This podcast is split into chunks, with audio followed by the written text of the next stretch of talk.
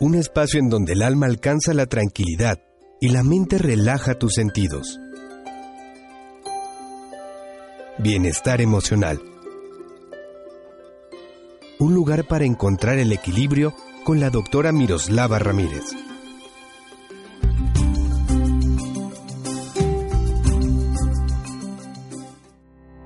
Amigos? ¿Cómo están? Soy Miroslava Ramírez, tu psicóloga y amiga, con un tema más de bienestar emocional para encontrar la paz en la vida. En la verdad es que hoy voy a hablarte de un tema que tiene que ver con los adolescentes y que a muchas mamás y papás los vuelve de verdad implacablemente desesperados, enfadados, enérgicos y en muchas ocasiones hasta violentos, porque el desorden en la habitación de un adolescente les da de verdad tanta desesperanza a algunos y tanta intolerancia a otros, pero el día de hoy quiero que sepas, papá, mamá, tú que me estás escuchando, que vivir con un adolescente puede ser la experiencia más nefasta, más complicada, más desesperante o la experiencia más juvenil, más juguetona, la experiencia más fresca precisamente porque aprendes a que estás con una persona que adolece aún de criterio, de dominancia, de motivación para lograr todo lo que tú como adulta o adulto ya logras. La habitación de un adolescente nos dice mucho cómo se siente y no es raro que generalmente veamos calcetines por aquí, ropa por allá, que veamos eh, eh, desorden en, la computadora, en los libros, en los cajones, en el closet, con los zapatos, incluso comida o, cosas que dejan por ahí a la mano y que no se dan a la tarea de de verdad cuidar.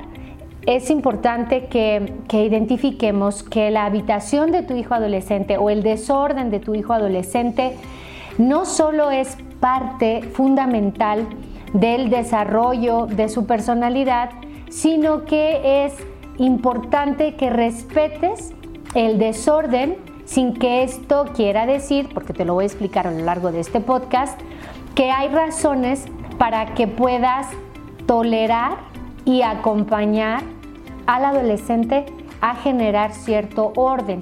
Sin embargo, tienes que evitar a toda costa dejarte ir como gorda en tobogán, en la intolerancia, en el regaño, en el ya ves, no entiendes, pero te lo he dicho mil veces. Te voy a decir, papá, mamá, que me estás escuchando, que de verdad, yo escucho pacientes en mi consultorio dicen, es que se lo he dicho mil veces, infinidad de veces. Y yo les digo, bueno, si de verdad se lo has dicho infinidad de veces, yo me preguntaría, ¿quién ah, hace la misma pregunta o la misma observación mil veces si no da resultado? ¿Cómo es que sigues preguntándole lo mismo y exhortándolo de la misma manera si no te da resultado? Solo un necio hace eso. Y tú no puedes darte el lujo de ser un papá necio, tienes que ser un papá, una mamá estratégica.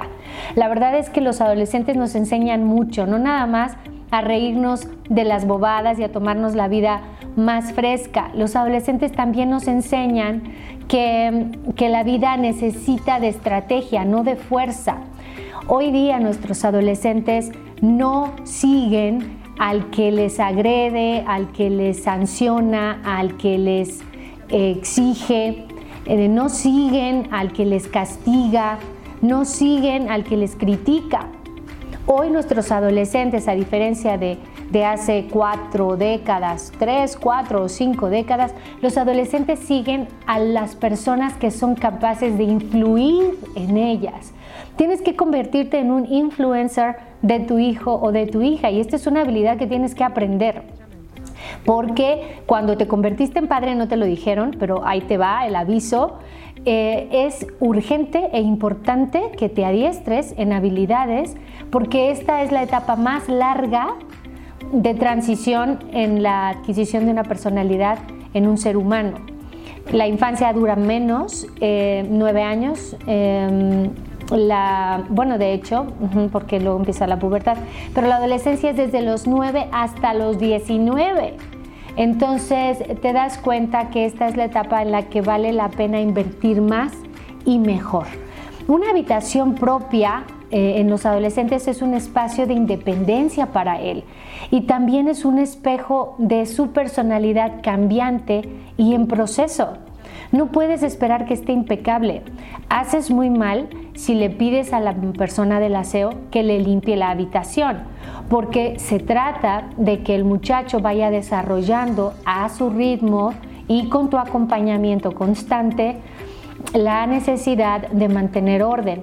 Pero si tú, como el demonio de Tasmania, llegas y haces toda una limpieza y una desinfección y un orden total, él en primera ni se va a percatar de la propia necesidad que tiene de encontrar sus cosas en el lugar que quiere, sino que eh, lo incitarás a buscar otras formas en donde él tenga su propio desorden, su automóvil o eh, su mochila o incluso en su salón de clase o en su locker.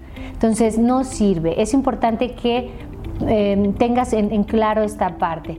Muchas veces eh, se convierte en un importante campo de batalla entre tú y tu hijo esta, esta situación de la habitación, pero tienes que ser muy lista para que sepas influir en él, muy listo para que sepas conciliar con él. Esta es una oportunidad para que tú te acerques y no para que siempre haya como una bomba de tiempo cuando pasas por la habitación de tu hijo. Estoy eh, siendo muy clara, no se trata de permisividad, se trata de comprender que hay un sentido para ese desorden y que claro, no lo vas a permitir, no vas a permitir que le salgan gusanos a la pizza que dejó hace tres días, ¿verdad? Pero no tienes que hacerlo tú ni levantarte en armas por una situación que va a ocurrir todavía muchísimas veces. Quiero que sepas que lo peligroso sería que no ocurriera. Si tú tienes una niña que tiene una habitación impecable, urge que me la traigas a terapia, ¿sí? ¿Por qué es esto? Bueno, pues porque ahí hay un factor de ansiedad que no corresponde a su edad. Ahí hay una, una situación que este, nos puede alarmar. Una cama sin hacer, por ejemplo, sin tenderse, eh, o unos calcetines sucios en el piso, o un póster que se está cayendo, este, o este, un olor a ropa sucia porque no la ha bajado a lavar. Todo eso es parte de lo que te corresponde acompañarlo a modificar, pero eh, qué desordenado eres, mira, qué sucio. Todos estos adjetivos no hacen más que etiquetar a tu hijo y le, le generes introyectos. ¿Qué es esto? Bueno, la idea de que en efecto él es un desordenado y no que su cuarto está desordenado. Fíjate la idea, ¿no? Cuando tú le dices a tu hijo, tu cuarto está desordenado y tienes este, una hora y media antes de salir para que arregles lo, lo, pendiente. Es diferente que eres un desordenado, desobligado, mira, esto es lo único que tienes que hacer y mira cómo estás, contigo no se puede, bla, bla, bla, bla, bla. Recuerda que la habitación de tus hijos adolescentes es un refugio para ellos y un dolor de cabeza para ti si pretendes que esté impecable. Tienes que saber que tienes que acompañarlo para que lo logre. Los adolescentes necesitan tener este espacio que es como su búnker, ¿no? Para eh, transitar hacia el camino de la autonomía, hacia el encuentro con su independencia. Eh, decía un, autor, este, Joseph Noble, que este, la habitación eh, de los chicos les permite probar cómo se sienten solos en su espacio antes de irse de casa. Entonces recuerda, pronto ya no lo tendrás ahí, así que es importante no que le permitas desorden, sino que lo acompañes a hacerse cargo de su desorden. Por eso es importante que esté a gusto, porque esto es una transición, es un, es un espacio de libertad, pero también es su guarida. ¿Sí? Entonces, si tú vas y, escudriñas, si le lees las cartas de la novia, si le abres los cajones donde tiene los recuerdos de la primaria y la preparatoria y se los tiras, todo esto es una intrusión a su libertad y afectará el desarrollo de su personalidad. eh, es también importante que sepas que es un lugar en el que él de manera temporal eh, vive algunos cambios físicos, psicológicos y sociales. Entonces, permítele que ponga sus pósters, permítele que, cuelgue eh, sus muñecos, sus, sus, llaves, sus medallas, dejándolo experimentar esa partida de ser niño que empiece a exigir responsabilidades adultas. Es muy importante. La habitación es como su segundo útero. Eh, si lo podemos ver así como mamás, ¿no? Un espacio seguro, un espacio protegido en el que acumula fuerzas físicas, en el que descansa, se echa sus siestecitas y en donde acumula también fortaleza emocional porque sabe que es su habitación y que es impenetrable, es, es como el rescate de esta autonomía de sus ensayos para sentirse persona. El primer útero se abandona y está la marca, el ombligo es es la marca de que se abandonó esa, esa habitación. Em, es, el decirle al Dios al, nacimiento físico de la vida. Y el segundo sería pues su adolescencia, que se abandona con el nacimiento a la vida social, al trabajo, a las relaciones más allá de la familia, a sus amigos, incluso a los ensayos de novios y de pareja.